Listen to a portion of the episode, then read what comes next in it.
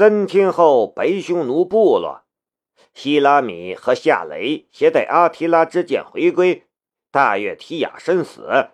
这两件事就像是两颗炸弹在部落里炸开，引起了剧烈的震动。作为部落的神枪手，每次作战都最英勇的人，希拉米在部落战士之中拥有很高的声望。这些部落战士赞成希拉米依照传统接任新酋长的位置。部落里也有支持大约提亚的人，提出质疑和反对的声音。一时间，双方坚持不下，火药味很浓。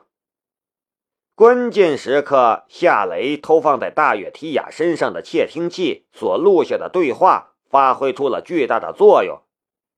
大月提亚身为白匈奴部落的酋长，却意图将为白匈奴部落取回圣物的夏雷出卖给美国人，并默许伊卡部落的人对希拉米先辱后杀。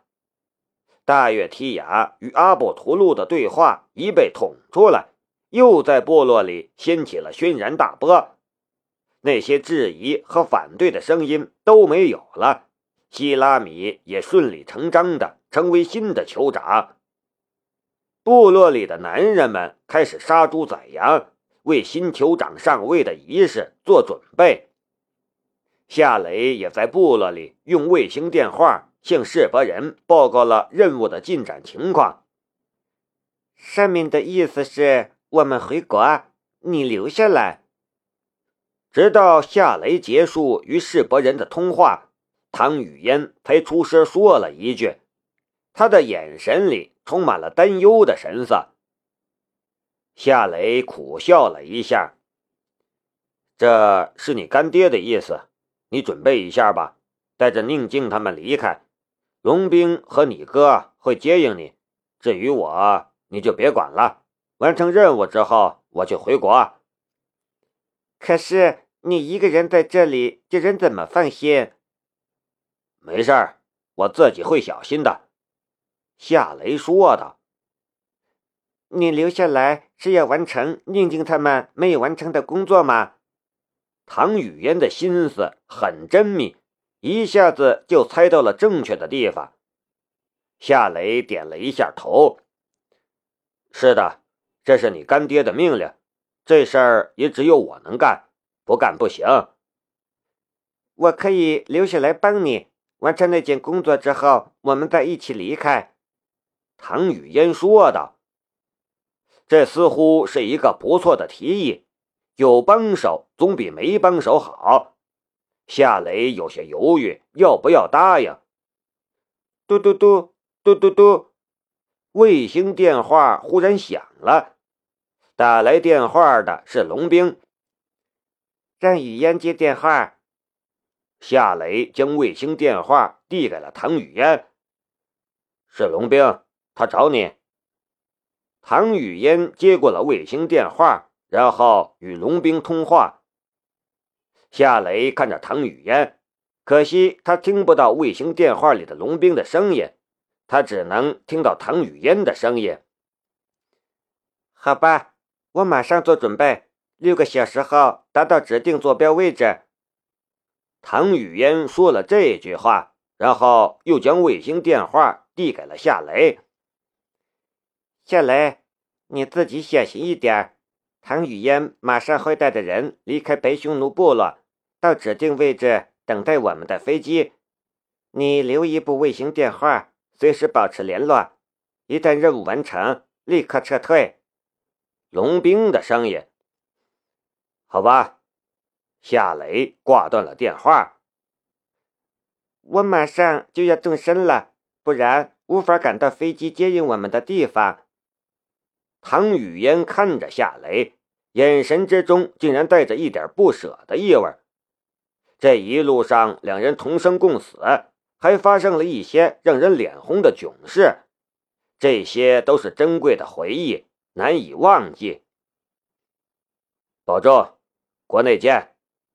夏雷也看着他，唐雨嫣忽然凑了上来，给了夏雷一个紧密的拥抱。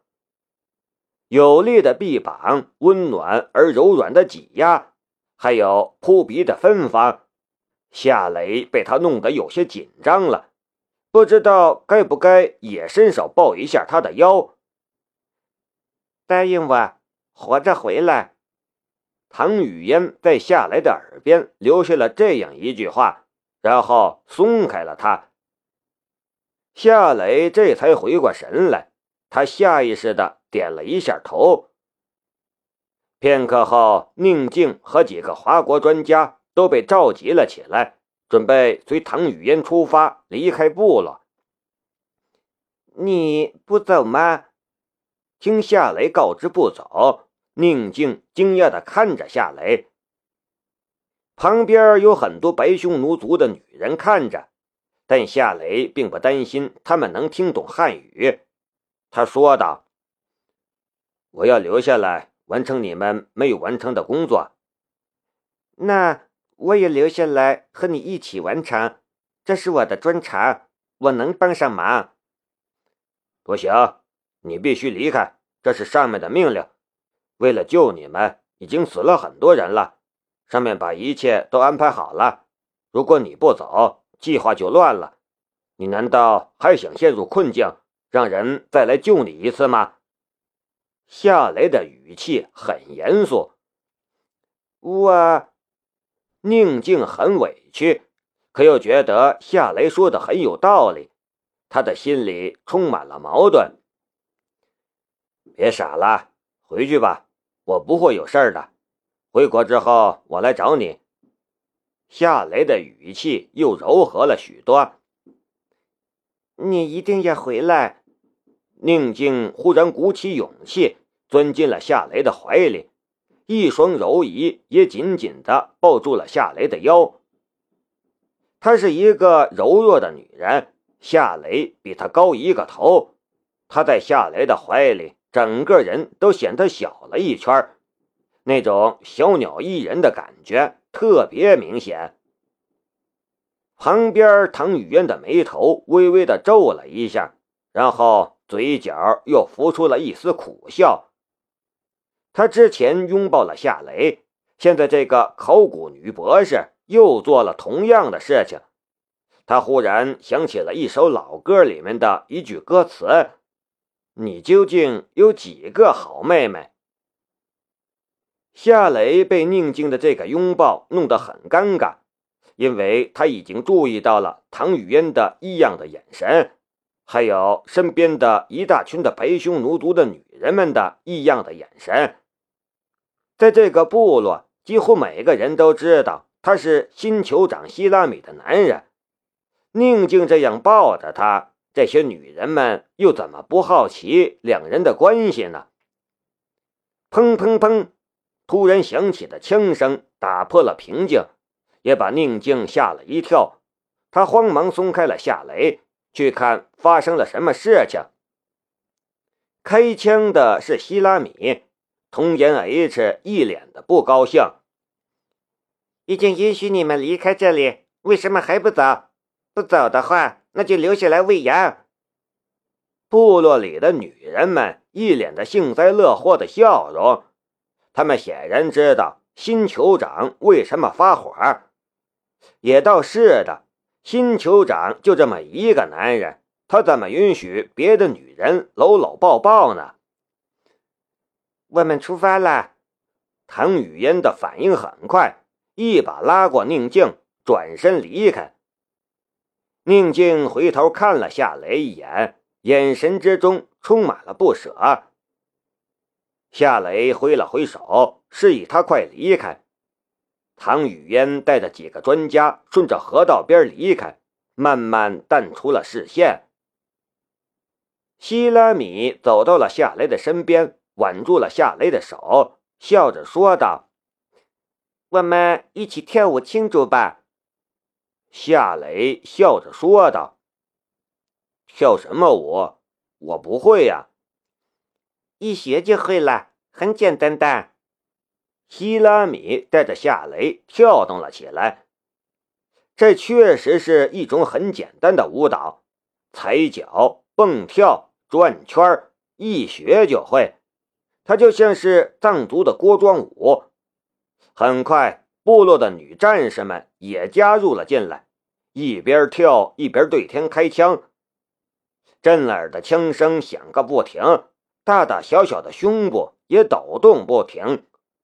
作为唯一的一个参与舞蹈的男人，夏雷的感觉真的是很诡异。他甚至会担心那些女人们所构成的波浪，在某个时间里会突然一起向他涌来，将他淹没。大月提雅的头颅被放在了木棺里，陪葬的还有一只老马。匈奴是一个马背上的民族，匈奴人死后用马来陪葬，也是一种身份和地位的象征。大月提雅虽然被希拉米杀了，头也被割了，但他的葬礼却是很隆重的。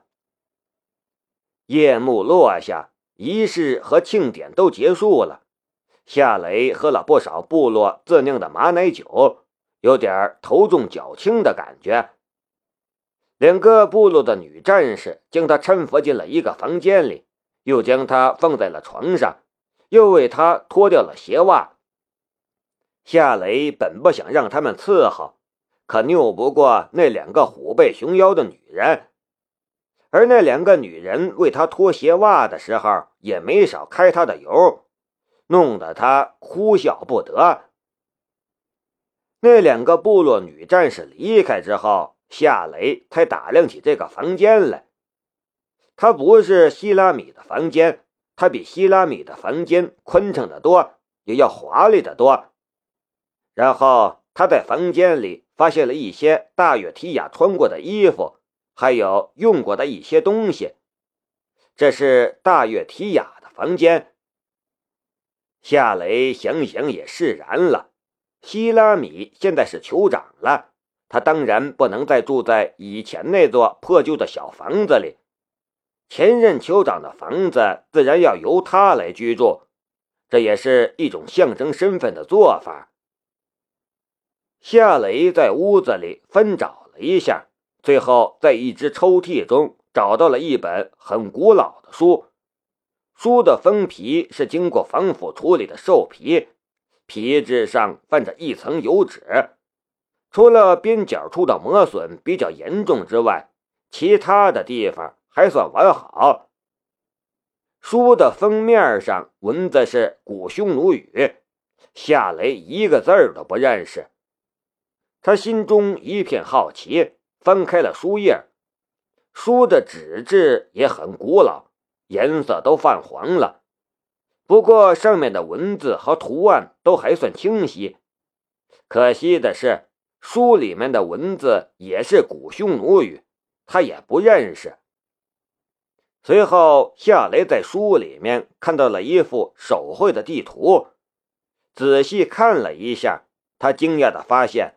这幅手绘地图居然是古城遗迹的地图，上面画有城墙、宫殿和街道，还有堆放武器的仓库以及士兵居住和操练的地方。突然，他的视线锁定在了宫殿图形的地方，他的左眼微微一跳，一个隐藏在瓦片之中的图案顿时被他放大，进入了他的视线。看清楚了隐藏在瓦片之中的图案，他顿时惊愣当场。那个图案由两个字母组成，A E。这夏雷的脑洞被无限放大，可脑洞里面却什么内容都没有，他的那些思维全都被他吞噬了，怎么想也想不明白。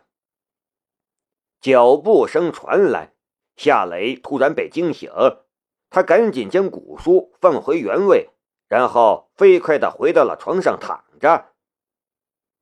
房门打开，希拉米走了进来，他的脚步晃晃悠悠，嘴里也嘀嘀咕咕：“我没醉，你们这些老娘们也想灌醉我？